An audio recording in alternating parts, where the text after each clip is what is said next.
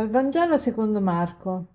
In quel tempo Gesù, chiamata di nuovo la folla, diceva loro Ascoltatemi tutti e comprendete bene. Non c'è nulla fuori dell'uomo che entrando in lui possa renderlo impuro, ma sono le cose che escono dall'uomo a renderlo impuro.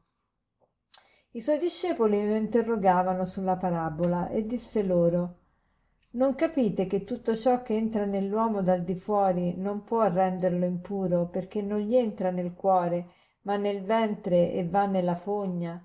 Così rendeva puri tutti gli alimenti. E diceva ciò che esce dall'uomo è quello che rende impuro l'uomo.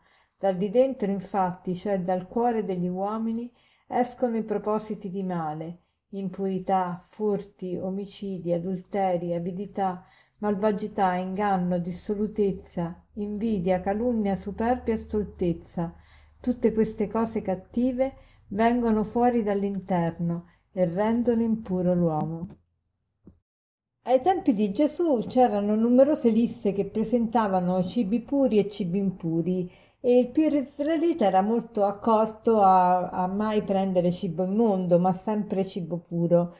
Eh, Gesù oggi ci dà un prezioso e liberante insegnamento, ci dice che niente è impuro, eh, niente che entra nell'uomo lo rende impuro, ma solo ciò che esce dal cuore dell'uomo lo rende impuro. E che cos'è che esce dal cuore dell'uomo? Eh, nel cuore noi produciamo i nostri pensieri, le nostre parole, i nostri gesti e questi appunto vengono concepiti nel nostro cuore e solo successivamente diventano visibili e contaminano l'ambiente. E, però Dio ci ha dato uno strumento eh, per il quale possiamo mettere a freno eh, questo andamento delle cose, cioè possiamo evitare un inquinamento completo. E qual è questo strumento che Dio ha messo nei nostri cuori? È lo strumento del pentimento. Se abbiamo un vero pentimento ci sarà anche un vero cambiamento e quindi anche un vero cambio del cuore, il cuore diventerà puro. E come si attua un vero pentimento? Il vero pentimento consiste innanzitutto nel chiamare il male con il proprio nome, quindi riconoscere il male che facciamo, il male che pensiamo, il male che diciamo e chiamare il male col suo nome vuol dire chiamare l'adulterio adulterio, chiamare il sacrilegio sacrilegio, chiamare, la calunnia calunnia, quindi chiamare il male col suo vero nome. Poi il pentimento comporta anche avere un certo dispiacere per il male che abbiamo fatto, una certa sofferenza e poi il desiderio di non rifarlo più e questo desiderio è accompagnato anche da un un impegno a evitare le occasioni che ci portano, ci conducono al male, ci conducono al peccato. E se ci fate caso, nell'atto di dolore, quando ci andiamo a confessare, diciamo prometto con il tuo santo aiuto di non offenderti mai più e di fuggire le occasioni prossime del peccato.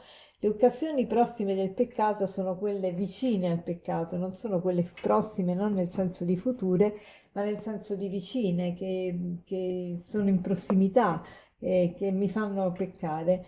E, ehm, quindi eh, questo è il pentimento e il pentimento eh, vero mi porta a un cambiamento e questo cambiamento mi porta ad avere un cuore, un cuore puro. E allora facciamo oggi il proposito di avere un vero pentimento, di rientrare in noi stessi, di di vedere non solo il male che facciamo, ma la radice del male, perché tante volte noi ci confessiamo i peccati senza vedere il motivo per cui li facciamo e quindi siamo un po' condannati a ripeterli.